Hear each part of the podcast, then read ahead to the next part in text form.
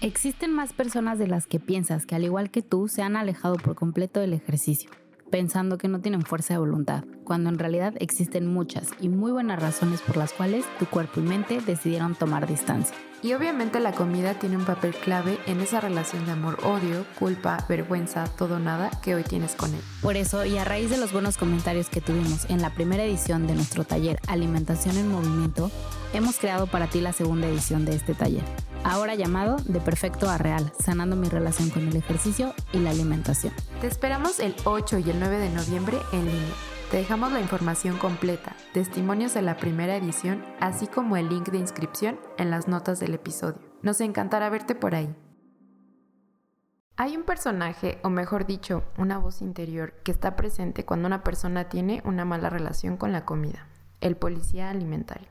En este episodio, Lau y yo te platicamos qué es, cómo se puede ver, qué consecuencias tiene y cómo podemos trabajar con esta voz para mejorar la relación con tu alimentación. También te platicamos que si bien es una voz interiorizada, pues esta no surgió de la nada. ¿Sabías que es la responsable de que muchas personas se aíslen y sientan culpa y vergüenza al comer? No olvides que nos puedes dejar tus comentarios sobre experiencias o incluso sugerencias de temas que quieras escuchar en este cierre de temporada o en la siguiente temporada. Te dejo con el episodio.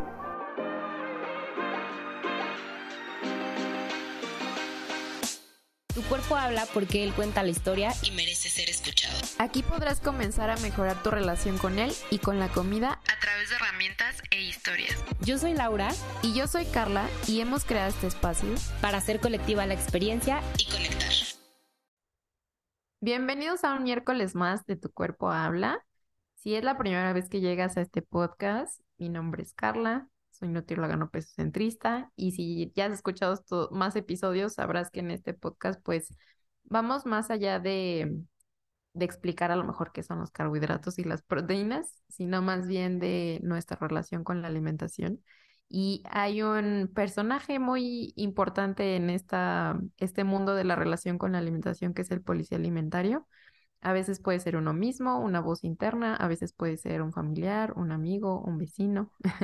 y hoy vamos a explicarles un poquito más de qué es un policía alimentario, cómo influye nuestra relación con la alimentación, también qué podemos hacer si vivimos con uno y un poquito también de experiencias, historias de los policías alimentarios.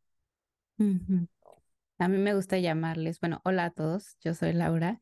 A mí me gusta llamarles este como un juez, ¿no? No sé si por algo personal que yo vivo con un juez interno muy duro. Entonces, cuando escucho, o sea, personas externas o cuando me escucho a mí misma con este policía, es como si alguien me estuviera diciendo que eso es bueno o malo, me estuviera juzgando mucho. Entonces, creo que por este, o sea, cuando se juzga, entonces por eso lo relaciono con un juez. Pero sí, yo lo veo como que, no sé, alguien tan duro que, que no es, o sea, no sé, para mí es como que no es solo un policía, es alguien que te está regañando así, te está persiguiendo por todas partes. Sí, sí, a mí me gusta verlo como un juez, pero bueno, ya ahorita les vamos a explicar más de qué, de, de qué fregados estamos hablando. ¿A qué nos referimos? De hecho, sí, eh, una paciente, yo una de las actividades que suelo ponerles es que le pongan un nombre a ese policía alimentario.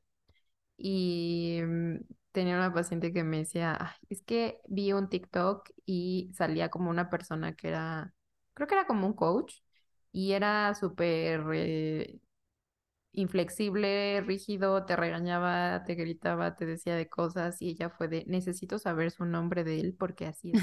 así es. y sí. Nombre. Y sí, o sea, de que pues es alguien que es inflexible y es muy juicioso y nada le parece bien y es muy crítico y es muy duro también. Muy. Sí, justo. A mí también me gusta hacer ese ejercicio y creo que, no sé si te ha pasado, seguramente sí. Muchas veces hasta lo primero que viene a la mente de la persona es alguien familiar. O sea, una imagen, no sé, mamá, papá, hermana, hijo, el maestro, lo que sea pero me ha pasado que muchas veces el nombre que le ponen y el nombre que eligen es relacionado a alguien familiar, ya sea el apodo o, ¿no? o cómo lo ve esta persona, pero es esa imagen. Y hay veces hasta que dicen, o sea, cuando mm, empezamos a hablar más del policía de cómo es que te dice, este, hasta el tono en el que te habla, ¿no? Eh, es como que les cae el 20 de, "Te estoy describiendo a mi mamá, o sea, ¿sabes? Es la voz de mi mamá. Y yo, pues, o sea, es que al final ese policía alimentario son voces internalizadas que no nacieron de Claro, nada, o sea, de algún lugar las empezaste a internalizar, ¿no? claro, exactamente. ¿Qué te parece si definimos qué es un policía Exacto? exacto, Porque nos para, encanta entrar en chisme, pero no, sí, no decirles qué es primero.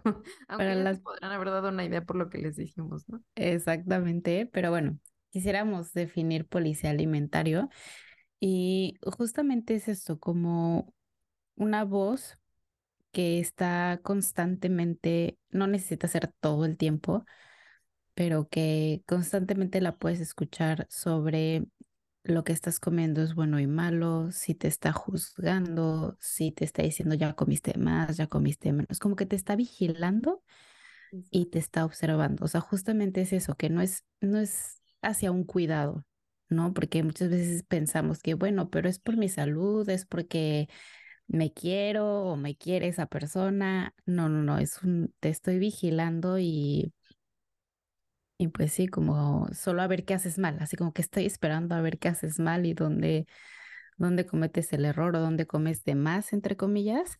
Entonces, yo lo definiría así. No sé si algo me haya faltado. Mm, pues no, yo creo que igual, es esa voz interna que como me encantó, o sea, yo creo que no le agregaría más Mm, porque esta parte en la que dices es alguien que te vigila, ¿no? Es esa voz interna que te vigila, porque podría parecer que quiere que estés muy sano, pero Exacto. eh, todo lo que sea que te genera culpa, vergüenza y ansiedad es lo que no termina siendo beneficioso ni a nivel salud mental, ni física, ni emocional. Entonces, creo que también agregaría que entre más, como dice Lau, no es que esté siempre, pero entre más presente esté y más alto el volumen, es que la persona tiene una relación más deteriorada con, más deteriorada con la alimentación y con el cuerpo y con el ejercicio también, porque se meten en Claro, en todas partes, con el cuerpo, el ejercicio, la ropa, en todas partes. Sí. Y, y nada más quería agregar, este, se nos olvidó mencionar que no siempre tiene que ser solo una, o sea, una voz, no tiene que ser interno, pues también puede ser algo externo, que justamente a lo que decíamos, ¿no? Se van internalizando, pero quizá puede ser que tú no tengas esa voz o la tengas muy bajita o como que te hablen no tan, tan duro, quizá no el tono, pero como que te hablen no tan duro, pero que alguien externo sí lo esté haciendo, ¿no? Mm, Y Y no sé, ahorita que decías culpa, vergüenza, me quedé pensando cuando yo lo he vivido últimamente de alguien externo, siento que al menos así lo percibo de, no sé, como de esta persona, como si fuera, como si quisieran humillarte, como, ay, como no sé, como señalando a la persona y siento que quieren aplastar hacia la persona, pero bueno, no sé si sea mi percepción. mm. Bueno, obviamente es mi percepción, ¿no?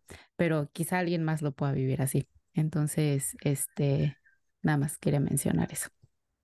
Pues es que yo considero que esta voz es gran parte del ego, o sea, de, mm, ¿cómo decirlo? Cada persona tenemos como nuestro tema que trabajar o nuestra, eh, nuestro gran tema a sanar, ¿no? Por ejemplo, no sé, en algún punto de mi vida fueron los celos.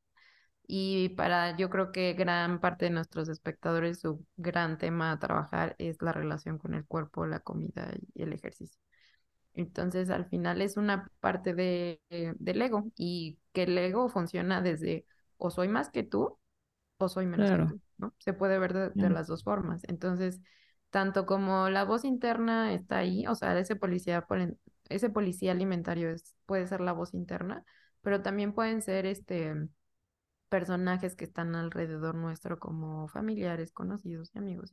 Y entonces de pronto salen ahí sus, sus monstruos o su ego y claro que puede ser este que te quiero avergonzar porque estás rompiendo una regla que seguramente es una regla que esa persona tiene autoimpuesta por X razones. Y entonces te, pues te voy a hacer ver que lo estás haciendo mal. Cuando ni siquiera sé si para esa persona está mal, ¿no? Esto de, por ejemplo, eh, estás comiendo de más y tú cómo sabes que esa persona está comiendo de más? ¿Qué tal que lleva todo el día sin comer y es su primera comida y pues, necesita que sea más abundante porque no ha comido en todo el día? Entonces, eh, pues e, es esta parte de, del ego de decir, yo sé más que tú porque X, X razones, pero yo sé eh, más que tú qué necesitas o cuánta cantidad necesitas. Y si lo escuchas de esta forma, es como qué ego tan grande como para pensar que tú sabes que la persona está comiendo de más o que no necesita eso, ¿no? Y que, y que también podría ser, no sé, ¿no? Quizás pensando en la otra persona, una regla o algo que a esa persona le gustaría hacer, ¿no? Así de, a mí me encantaría comer de más y no puedo, entonces ah, me resalta que tú estés comiendo de más, por decir algo. O que genuinamente, porque lo he visto en relaciones como papás e hijos, que genuinamente ellos hayan crecido con esa idea de que eso está mal o tengan muy inconscientemente como esa idea de, es que, no sé, comer una paleta helada está mal. Entonces voy y le digo a, a mi hijo de 30 años, oye, comer una paleta helada está mal. O sea, mm. quizá genuinamente esa persona sí piense eso, ¿no? Pero, pero ¿qué tanto realmente nos están ayudando o no? ¿No? Creo que también es como el cuestionar y parar, pero no me quiero adelantar, eso ya va al final. ya me fui. me... atasqué. Qué Pero retomando esto que decías, también siento que es esta parte de del esto que mencionaba del ego que considera que sabe más que el cuerpo de la persona del vecino, pero también que se quiere como autoconfirmar o, o validar de decir esto, de tengo esta regla y haciéndola, haciéndosela saber al vecino es como me confirmo que esto es lo adecuado. No sé si me explico, también puede ir por ahí. Sí, sí, como que confirmando mis, mis ideas y mis creencias, ¿no? Mm, sí, totalmente. Pero bueno, eh, ¿qué te parece si les damos algunos ejemplos de cómo podrá escucharse para, porque creo que también muchas veces por el tema de me cuido, mm, por salud, porque te quiero, por lo que sea, podríamos llegar a dejar pasar varias de estas voces. Entonces, ¿te parece si vamos platicando algunas? Sí, pues mencionamos ya tal vez un par de ejemplos como el, eh, ¿te vas a comer todo eso? Ya estás comiendo mucho o ya estás comiendo de más, ¿no? En tema, por ejemplo, enfocado a la cantidad, puede ser una forma o a la cualidad, ¿no? De que no, eso es muy cero inorgánico, digo, no es orgánico, o es muy grasoso, o es este mucha azúcar, eh, como también en la calidad a lo mejor del alimento, puede ir por ahí también. Sí, creo que justamente es eso como, o incluso también, no sé si pacientes que viven con diabetes o con alguna enfermedad y tú no deberías de comer eso, tú no deberías de comer azúcar, tú no deberías de comer tantos carbohidratos o no sé, el típico, tú no deberías de cenar fruta. Este, o no se supone que estabas a dieta o y quizás no a dieta, ¿no? No se supone que estás con una nutrióloga. Eh, oye, sí, cuando, de hecho tengo pacientes que hasta me dicen, yo no les voy a contar que vengo contigo porque si no, pasa un buen. Policías alimentarios a no sí. que estar ahí hipervigilantes con lo que la persona hace. O sea, como que si la gente sabe que vas al nutriólogo, es como si te pusieras un letrero aquí en la frente de, pueden opinar de mi proceso y todo el tiempo preguntarme, exacto. ¿la estoy regando o no estoy regando? lo que Meterse en mi vida. Ajá, exactamente. Sí, totalmente. Sí, a mí también me pasa. Es muchísimo los pacientes que dicen, es que triste, ¿no? O sea, estar haciendo un proceso así que podríamos necesitar a compañía porque, digo, el proceso que Carla y yo llevamos pueden llegar a ser muy difíciles, entonces los hacen, y sí, me pasa también muchísimo, mm. pero bueno, a veces es, es más sabio, ¿no? No los juzgo a los pacientes por hacer eso, pues yo miento a veces de ser, de decir que soy nutrióloga, ¿no? Hace poquito alguien me decía, este, ¿a poco comes helado? Pero si eres nutrióloga. ¿Y a poco, este, estábamos, eh, era una cita. ¿Y a poco vas a cenar eso? Pero si es nutrióloga. Y yo, ¿en qué momento le dije que era nutrióloga? No ¿No? Y pues sí, entiendo el, obviamente, si yo miento como nutróloga, los pacientes entiendo por qué lo hacen. Sí, a veces que dices, ¿sabes qué? Hoy mi energía para poner Eso, límites, lo que sea, está en ceros. Mejor lo omito, ¿no? O mejor no digo, mejor mm, sí. O sonrío y digo que sí. o sonrío. Sí, o cambio de Como tema. pingüino. Cambio de tema. Exactamente. Pero sí, este, mm, no sé qué otro se nos, eso no te ayuda, nunca cuidas tu alimentación, por eso estás así, híjole, ese. Mm, qué fuerte, eso es muy Nunca me ha pasado, pero lo he escuchado en pacientes. eso está muy fuerte. Ay, es que al final el policía alimentario deja heridas, sí deja heridas, este, muy sutiles. Y sí. ya te da miedo, por eso hay personas que les da miedo comer enfrente de sus seres queridos, o sea, algo tan natural y básico en la vida que es un momento de, con- debería ser un momento de conexión social, se vuelve un prefiero comer sola que comer contigo. ujú, Qué feo. sí. Y creo que aquí podríamos pasar al, al siguiente punto que pensamos que nos están ayudando, que Lo podemos, o sea, esa persona piensa que nos está ayudando, nosotros queremos como justificarlos y decir, ay, pero es porque me están cuidando, porque les importo, que por mi salud, porque lo que sea. Mm, Pero realmente cuando, o sea, cuando te das cuenta de las consecuencias, cuando te das cuenta de cómo empiezan a cambiar sus conductas los pacientes, dices, ya, o sea, ya esto no es cuidado, esto no es salud, ¿no? Yo tenía una paciente, ay, como me acuerdo mucho de ella. Este, me pegó. Ay, me pegó porque es que hace poco me enteré que falleció. Entonces, ella vivía con diabetes Ay, y, y justo, o sea, me daba mucha curiosidad y no es la primera paciente que escucho que vivía así. mm, Y bueno, incluso a mí me ha pasado que le decían, no sé, ay, pero tú vives con diabetes, vas a comer pan de muerto.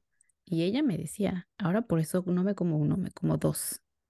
mm, Y no es la, o sea, no es la única que entre más les decían, o se iban al extremo de me escondo y entonces, o sea, como que prefiero comer sola y no tenerte enfrente y estarte aguantando, o el, ah, sí, pues mira, puedo comer, no me puedo comer uno, me puedo comer dos. Y me decía, ya ni siquiera lo disfrutaba, ya ni siquiera, o sea, era más por él, mm. era su manera de, de manejar las cosas y de poner un límite, obviamente no la más adecuada pero en ese momento era como su manera de protegerse. Pues sí, hasta de, de autonomía, de decir, oye, este, Sí, puedo tomar mis propias decisiones, ¿no? O sea, no claro, tengo que estarme ahí cuidando, diciendo qué hacer, y diciéndome qué hacer. controlando, queriéndome controlar. Ujú, Sí, sí, totalmente. Qué fuerte. Y sabes qué, Eh, que yo sé que es regresarme un poco al punto, em, al punto anterior, pero es algo que quisiera eh, mencionar, que está esta parte en la que puede haber em, familiares que están muy ahí con las personas que tienen diabetes, pero a mí me ha pasado al revés. A mí me ha pasado que la persona que tiene diabetes se vuelve el policía alimentario Mm, de que, pero ¿por qué eso tiene mucho azúcar? O, oye, pero es mucha cantidad y así como que mm, quiere hacerle saber a todo el mundo que no está bien X cantidad de X alimento. eh, y creo que es de nuevo esa, pues esa confirmación de, de decir, este, esto está bien y así se debe de hacer. Porque también he visto la contraparte de como que cuando ya estoy este, a escondidas, eh, entonces sí ya me doy permiso de no ser tan eh, disciplinado y de pronto tengo estos deslices, ¿no? De mm, descontrol. También es algo que he mm, visto que tiene consecuencias si es externo, el policía wow. alimentario, como este que nos mencionaba al lado de, ah, sí, pues ahora me lo como a escondidas y más. O el también serlo, de decir, con más culpa y vergüenza, mientras no me vea nadie, también tengo mis descontroles. Wow, sí, pensé en muchos influencers. Sí. De hecho, puede ser eso de lo que como en un día y tú lo ves perfecto y después al día siguiente no sabes si hay un descontrol. O sea, Exacto, no tenemos ¿cuántas idea. historias hemos visto de, de, no sé, personas que están en el mundo fitness que después dicen, oigan, ¿sabes? ¿Saben que todo lo que les puse pues no era así? O sea, tenía días de atracones y pues no era como se los pintaban, ¿no? Claro, sí, está cañón. ¿Qué otra consecuencia crees que traen los policías alimentarios? O sea, ya hablamos de descontrol con la comida, ya sea que lo generes en la persona con quien estás teniendo estas actitudes O en o ti tú mismo. Mm, El, el aislamiento también, o sea, el generar que mi entorno no quiera comer conmigo y prefiera comer este, separada de mí, o que yo elija mejor cuando se me antoje esto, Aislarme. a escondidas. Entonces, aislamiento, descontrol y no sé si algo más falte como consecuencia. Pues creo que me- les voy a contar algo personal. Yo nunca había vivido con un policía alimentario ni en mi cabeza ni externo, afortunadamente. O sea, a pesar de que me decían, ah, eso no es tan buena comida o lo que sea, como que nunca lo había vivido tanto. Eh, hace poco lo viví y digo, tengo casi 33 años. Felicítenme el 17 de noviembre. Ah. Ay, sí, mándale un regalo hasta Australia. Sí. Este, no, pero tengo 32 años, o sea, y digo mi edad porque no me puedo imaginar a quienes crecieron en ese ambiente, ¿no? O sea, si a mis 32 años, con la información que tengo, me empezaron a decir como, ¿y a poco te vas a comer eso? Todo el tiempo comes porquerías. ¿Y vas a comer otra vez? Estás comiendo, todo el tiempo comes. Así, ¿no? O sea, X, como varias cosas que obviamente decidí, por una parte decidí poner límites, por otra parte también, o sea, decirle a la persona y luego por otra parte yo también aislarme, pero más que el aislamiento, porque a mí es algo que no me pesa el comer sola y que no me, y pues porque no me pesa esa persona, la neta, pero, o sea, yo me quedé pensando, o sea, viviendo esto sí decía, no me puedo imaginar la culpa y la vergüenza que sienten todos los niños de sus papás o de sus seres queridos o, ¿no? Creo que yo ahí, al menos en mi experiencia, que es muy poca y ya muy grande, yo diría que la peor consecuencia es la culpa y la vergüenza con la que se puede llegar a vivir. No sé, al menos por cómo yo lo viví. Yo decía, es que no me imagino a mi mamá diciéndome eso todo el tiempo. O a mi hermana, o a mi, o a mi papá, ¿no? Alguien que así que quieres y que todo el tiempo te está haciendo sentir como que estás haciendo algo mal.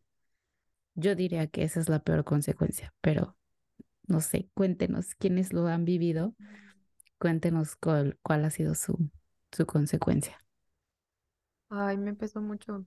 Eh, como, como me encantan los niños, y ay, Mm, sí me duele mucho pensar como en todos esos niños que vivieron eso, qué feo. O sea, no manches, las infancias son para disfrutar, comerte el mundo y así siempre tener a alguien que como que te apaga el brillo de escuchar tu cuerpo y experimentar y así de que, ay, sí, qué fuerte. Y no significa que entonces ya no le vas a poner estructura a tu hijo. O sea, también eso porque es muy fácil que nos vayamos al, a los polos, ¿no? De que, ah, entonces, este, entonces ya nunca le enseño o no sé, no, para nada. O sea, es que no es lo mismo tener una voz eh, flexible que, que genera esa, ese espacio para que la persona conecte con su cuerpo, que sí te dé estructura pero que te dé espacio para conectar con tu cuerpo. Es súper diferente. Y bueno, ahí les recomendamos, les vamos a poner en las notas del episodio todos los que tenemos de, de mm, Infancia. nutrición, ajá, y alimentación intuitiva en la infancia y infancias libres de cultura de dieta y todo eso, que se darán cuenta que no es no tener estructura para nada, es no ser rígidos y no generar esto que dice Lau de culpa, vergüenza y ansiedad, porque sí, es verdad, muchas veces en estos em, actividades que les pongo a mis pacientes, salen muchas heridas de la infancia de que sí, es que a mí me decían esto y por eso me da pavor comer X alimento. O por eso eh, todo el tiempo estoy pensando en si debo o no debo y es como que el Ujú. trasfondo de mi vida, lo cual es muy cansado y al final eso hace que vivamos constantemente con un sistema nervioso desregulado también. Uf, sí, y en duda de ti mismo, y es agotador. desconfiar de ti mismo es súper agotador. Y mm, creo que esa es otra consecuencia, el que al final las historias con el cuerpo y la comida también pueden ser historias de trauma, que, mm, que implica esto de tener un sistema desregulado de forma crónica porque si debería, no debería, me peleo, huyo, me congelo en relación con, con la alimentación. Claro, sí. Y estaba pensando en quizá aterrizarles como algunos ejemplos, si no quedó un poco claro lo que decíamos, ¿no? No sé, no es lo mismo que te digan, ay, te tengo que esconder las galletas porque no tienes fuerza, o sea, porque te las acabas, ni siquiera es, no tienes fuerza de voluntad, pero es porque te las vas a acabar y no aguantas y siempre haces eso, Mm, a que te digan, oye, ¿qué tal si ahorita comes un poco de galletas y al rato o mañana o lo dejamos para mañana, mañana vas a volver a comer galletas, ¿no? O, o sea, no es lo mismo. Mm, Creo que, o hay, este, no sé, oye, ¿qué te parece si en vez de que sigas comiendo fruta, ahorita también comemos, no sé, proteína, brócoli, lo que sea, a que te digan, ay, solamente comes fruta o ya te excediste de fruta o es que ve, ya comiste mango de más, ¿no? O sea, creo que es la manera en lo que lo podemos llegar a decir y no, solo quería dejar ejemplos Mm, sí, sí creo que son necesarios. No es lo para que se aterrice. mismo. ¿Cómo? Digo, para que se aterrice. Sí, sí, sí, totalmente. Es que es, es esa voz rígida, es rígida, es este como muy tajante, eh, nada le parece suficiente. Y saben que es muy mental, eh, porque está conformada de reglas alimentarias.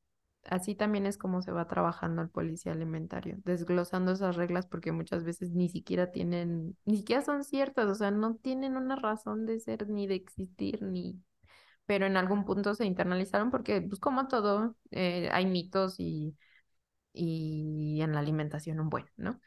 Entonces también ese policía luego se va llenando de reglas y de mitos pero el irlas desglosando pues, también nos ayudan a como ir bajándole el volumen a, a ese policía alimentario. Y que quizá, este, pues como papá estás diciendo mitos que tal vez ni siquiera sean ciertos entonces ya el niño los integra y de adultos pues después viene con Lau y conmigo y nos cuentan reglas que dices, ¿y por qué?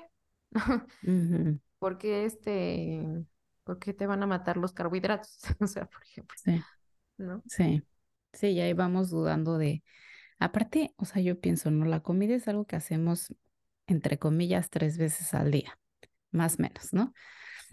O sea, ¿cuánto tiempo y energía, cuántas veces al día estás sufriendo? Porque hay personas que lo viven así, en elegir sus alimentos, ¿no? En dudar. O sea, tres veces al día te sientas a dudar si lo estás haciendo bien. Si lo que estás eligiendo es, híjole, ¿lo estaré haciendo bien? No, ya, no, ya abusé. Es un constante dudar de lo que estás haciendo. Para mí me parece una locura. Mm.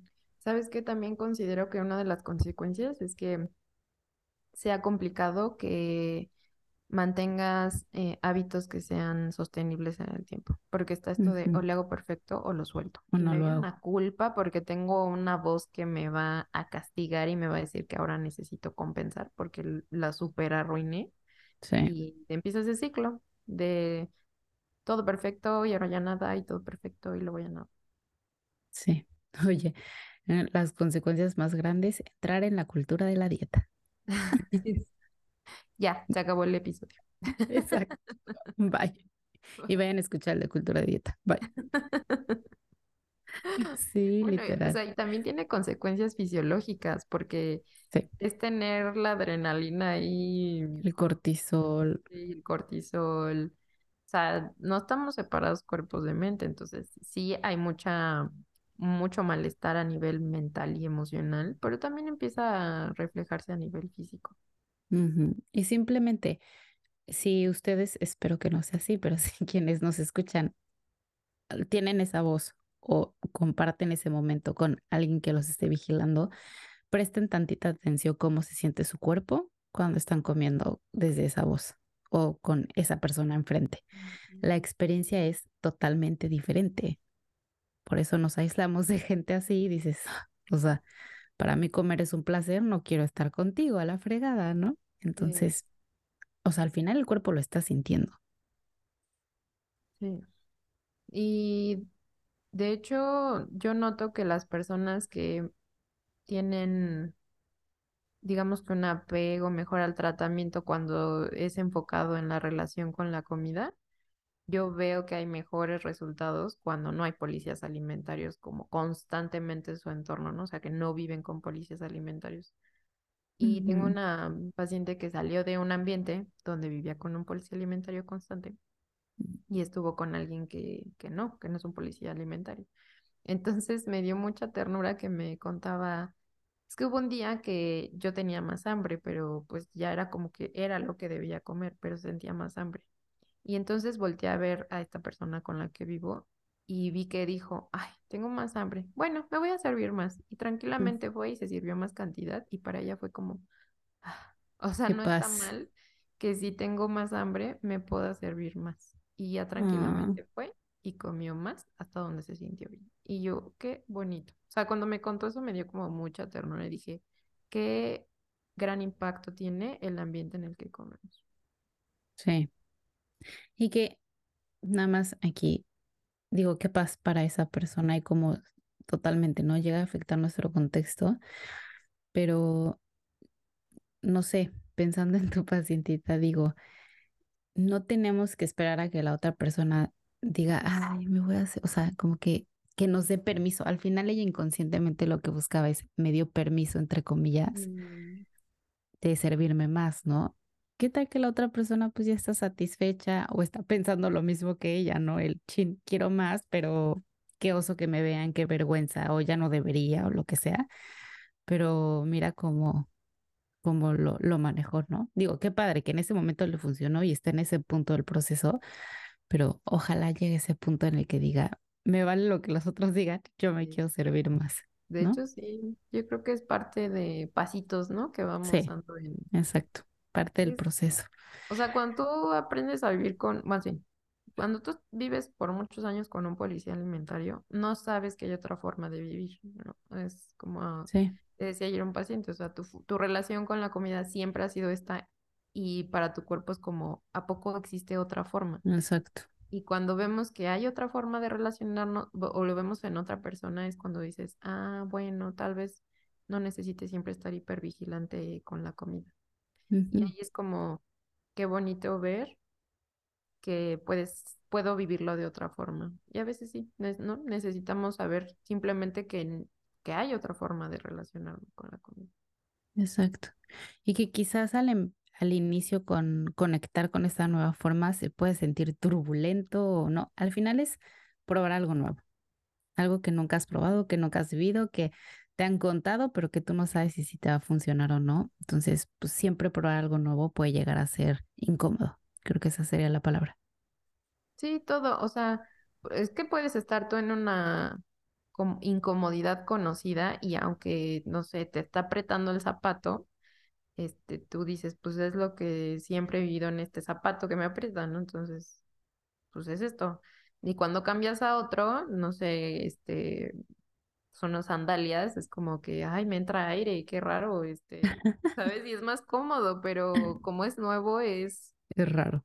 es raro. Sí, Y después ya dices, qué bueno que pude pasar ese momento de incomodidad, porque qué paz se siente no estar apretada todo el tiempo. exactamente. Literal. Nos quedamos con tu analogía del zapato. Y ya, otra vez se acabó el Se acaba. Cultura dieta el zapato, bye.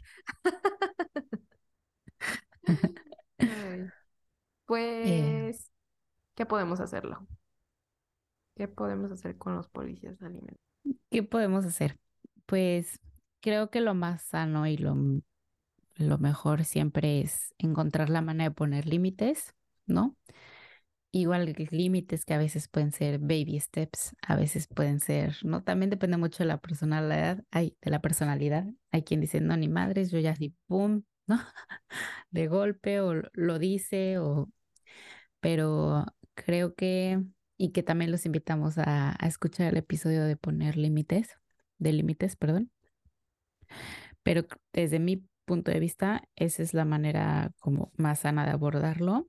Eh, también otra cosa que creo que funciona mucho es el recordar que, que sé que esto suena hermoso, pero ya que lo vives no es tan hermoso y es difícil de creértelo a veces, pero que esas cosas hablan más de la otra persona que de ti, ¿no? También te está resaltando por algo, pero como les decíamos hace rato, ¿qué tal que lo que tú estás haciendo es algo que la otra persona desearía hacer y le resalta que tú lo puedes hacer, ¿no? Así como que, y tú comiendo papitas como si nada y la otra persona estresada por eso, ¿no?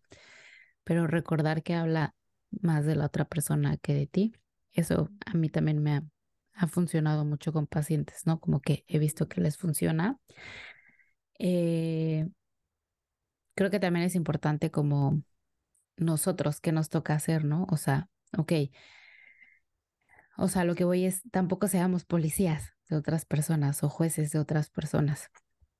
Así como no nos gusta que no lo hagan, no hay que hacerlo. Y que quizá todo se nos ha, bueno, al menos a mí sí se me ha pasado en mi vida el decir, ¿te vas a comer otro? O sea, ¿no? Creo que eso es, o digo mucho de broma, todo eso, en mi mente lo digo de broma, pero se me olvida que no tengo idea de lo que está pasando por la cabeza de la persona. Entonces, este, evitar hacer ese tipo de comentarios creo que también ayuda mucho. Todos estos puntos que mencionas yo creo que quedan como anillo al dedo en la etapa del año en la que empezamos. Digo, no sé si van a escuchar este episodio recién salga o dos años después de que salió, pero estamos este, grabando justo en primero de noviembre y como empiezan las festividades, los policías alimentarios salen en, en las reuniones y están a todo lo que da. Entonces, el tema de los límites, como dijo Lau, creo que sí es muy importante.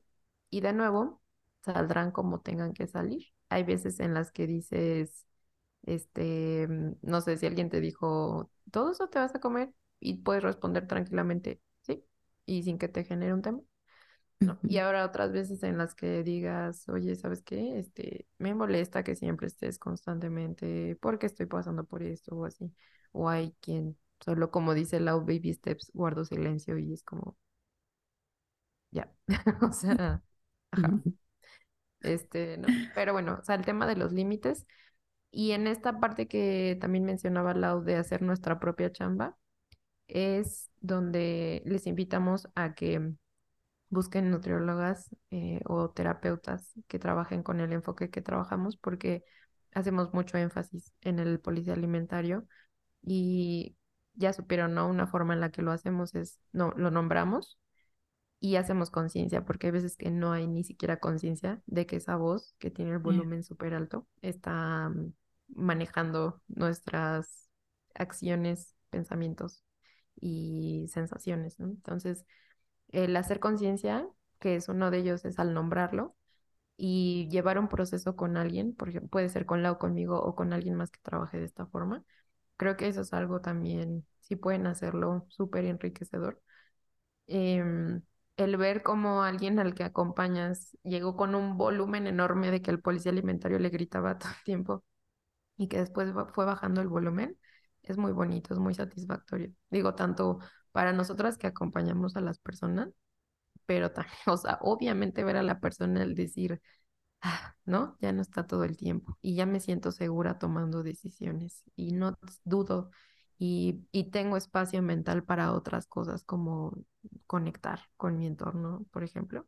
Porque si se dan cuenta, este, pues esa voz hace que te desconectes, ¿no? O sea, me aíslo, estoy más al pendiente de qué haces que de cómo estás. Entonces, eh, el ir con alguien con el que puedas empezar, digo, si puedes ir con alguien y si no puedes ir con alguien, empezar a, a notar esas creencias que tiene ese policía alimentario, qué reglas tienen y empezarlas a cuestionar.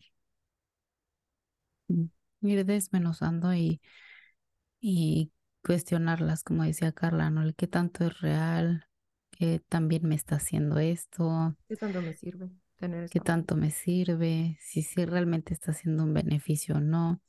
Y ahorita que decía Carla que es conectar con tu entorno, incluyendo la comida, ¿no? Yo muchas veces me he dado cuenta en pacientes que por el estar, el debería, no debería, lo que sí me están vigilando, que sí me están viendo, que lo que sea, se dan cuenta de que ni siquiera estaban disfrutando la comida o ni siquiera prestaban atención que sí, o sea, de que era de, ya comí, así de, ah, comí, pero no me acuerdo ni qué comí, Sí. o no, este, comí, pero haciendo otra cosa. También llega a pasar eso, como haciendo otra cosa por evitar el escuchar este policía alimentario.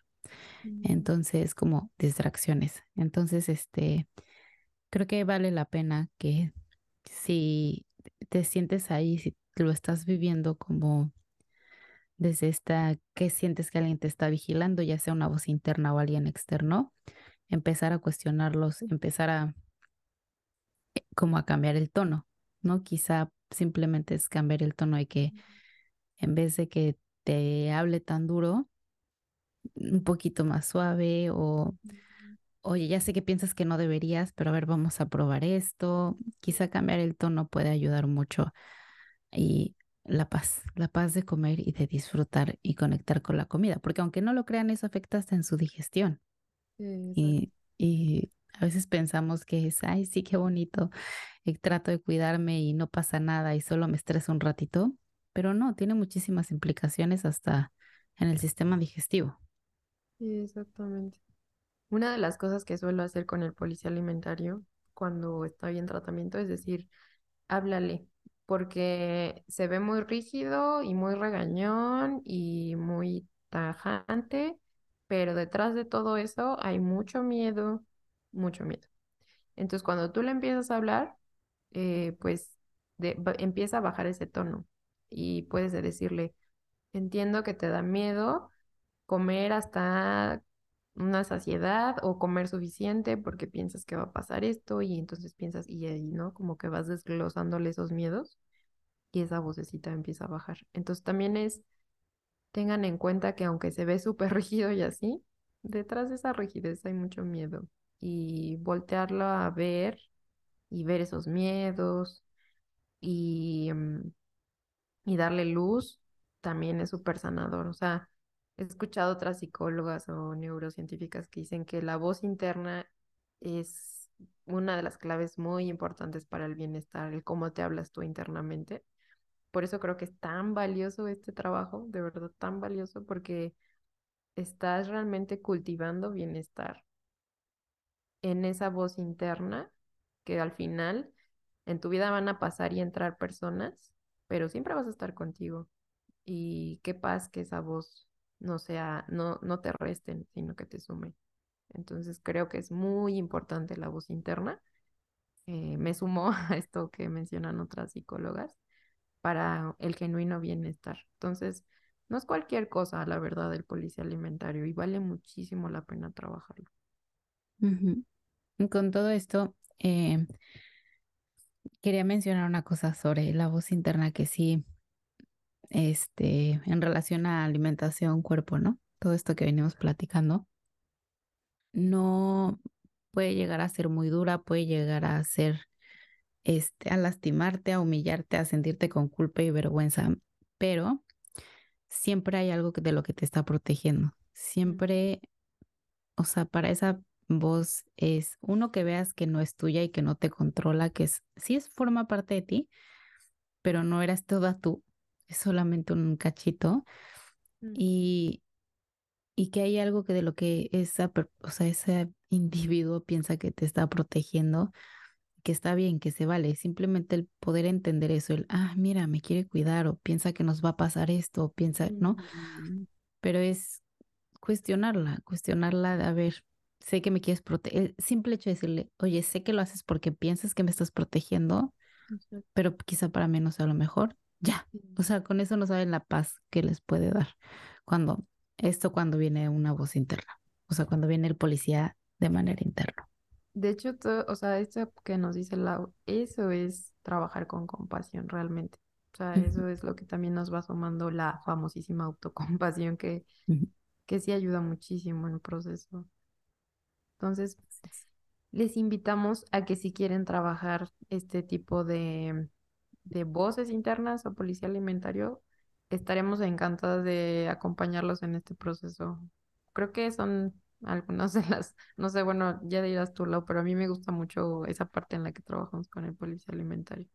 Entonces, saben que aquí tienen la información en las notas del episodio por si quieren más saber sobre acompañamientos o quisieran estar con alguna de nosotras. Tienen toda la info en las notas del episodio porque nosotras estaremos encantadas de acompañarlos o acompañarlas. Así es. Y pues bueno, eh, ¿te parece que hacemos nuestra última pregunta? ¿Sí? Si tu cuerpo te hablara hoy, Carla, ¿qué te diría? Ay. Ay, creo que me diría. Es que estoy tratando justo de descifrar. Les voy a contar que voy a pasar por una- endodoncia. No sé si alguna vez han pasado por una endodoncia. Entonces es como de, me hablaste y no te escuché. ¿Qué me quieres decir? ¿Sabes? Como que estoy en ese proceso de, de identificar qué me quieres decir. O sea, tengo claro que hay una parte de mí en esta etapa de, de mi emprendimiento en la que estoy con recursos de espacio mental y económicos y tiempo de decir esas cosas que no le pusiste atención porque no había recursos económicos, les puedes poner atención ahorita. Y de verdad se los cuento con toda la vulnerabilidad del mundo de que ser emprendedora no es tan sencillo como parece. Entonces, eh, sé que ahorita tengo los recursos para prestarle atención a muchas cosas que, como sabía que no tenía los recursos, era como después, después, después, después. Y ahorita sí, ahorita sí me doy el tiempo de revisar lo que tenga que revisar. Y entonces siento bonito de decir, eh, como que me dice gracias porque ya me estás prestando atención y estás resolviendo esas cosas que por un ratito no las resolviste porque estabas en modo, pues faltan recursos. Entonces, siento que es una parte de gracias por estar ahí, Mm, este, y prestarle a eso que, que no le prestaste atención. Y siento que hay otra que todavía no sé del todo qué significaba. Este, creo que eso. Mm. Ay, qué lindo. Y gracias por compartirnos eso. Sí, como a veces el cuerpo, por lo que sea externo, puede llegar a aguantar y sobrevivir. Y ya cuando nos relajamos o cuando tenemos la oportunidad, ¡pum! Mm. ¿No? A mí me encanta cuando me dicen, "Ay, es que no sé por qué cuando estoy de vacaciones siempre me enfermo. Mm, ¿Será que tu cuerpo se estaba aguantando? O sea, me regresé de vacaciones y fue, me duele la muela. O sea, no, bueno, no es una muela, es un premolar, creo. Algo así. Entonces me empezó a doler y fue de, me dolió después de vacaciones. Y sí, de alguna forma, para el cuerpo es como que sabes que es de esas veces que te dicen, sabes que no te puedes enfermar porque lo que sea, ¿no? En mi, en mi caso era un recurso económico, este, y porque aparte hay emprendimientos en los que tú eres, ahora sí que si no estás tú, no se genera dinero, ¿no? Entonces, Claro. este, como que hay esa parte en que dices, no te puedes enfermar, te puedes enfermar. Y luego, sí, como dices, te relajas y es de, empiezan a salir esas cosas.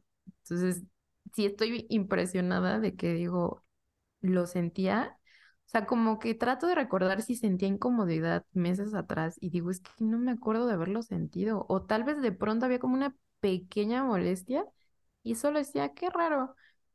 Qué importante escuchar hasta esas pequeñas molestias, porque no, o sea, si yo hubiera escuchado esas pequeñísimas molestias, no hubiera llegado a una endodoncia. Mm, Entonces, estoy impactada porque son, eso eran sensaciones súper sutiles.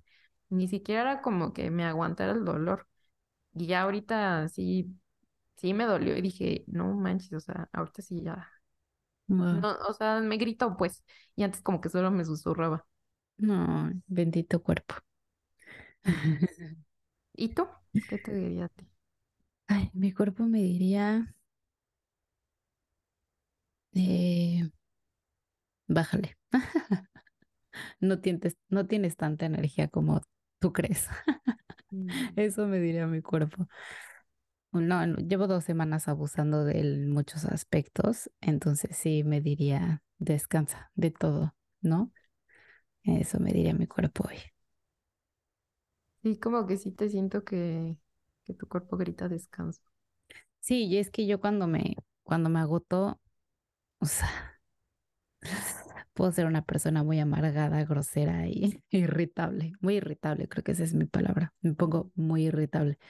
Entonces, ya desde ayer fue un día que dije, necesito parar porque la gente no merece mi irritabilidad, ni yo me aguanto.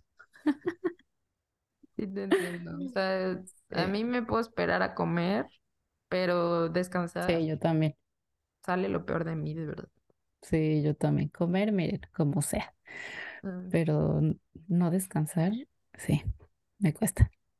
mm, Pero bueno, Bueno, por ya te eso vamos es a que dejar para que descanses. ojalá, ojalá fuera descansar. Pero, pero bueno, este, nada, solo después de nuestro chisme de vidas personales, muchas gracias a quienes llegaron hasta acá. Esperemos que les haya funcionado. Si tienen esa voz eh, y no tienen los recursos, quizá la oportunidad o el tiempo, lo que sea, para ir con una psicóloga o con nosotras, que son trabajos diferentes, pero se pueden ir aterrizando. Mm, Y en caso de que les, les llame la atención, de que quieran trabajarlo con alguna de nosotras, siéntanse libres de escribirnos o simplemente contarnos su experiencia. Quizá les vale la cita, pero quieren contarnos cómo lo han vivido, que nos cuenten. Estamos muy felices de recibirlos. Y pues ya, nos vemos el próximo miércoles. Cuídense. Chao. Ay, bye, porque es YouTube. Nos encantaría que nos escribieras a nuestras redes sociales tu opinión sobre este u otro episodio que te haya gustado. No olvides que nos puedes encontrar como arroba tu cuerpo habla podcast en Instagram y Facebook. Y para que no te pierdas ninguno de nuestros episodios, no olvides suscribirte y calificarnos.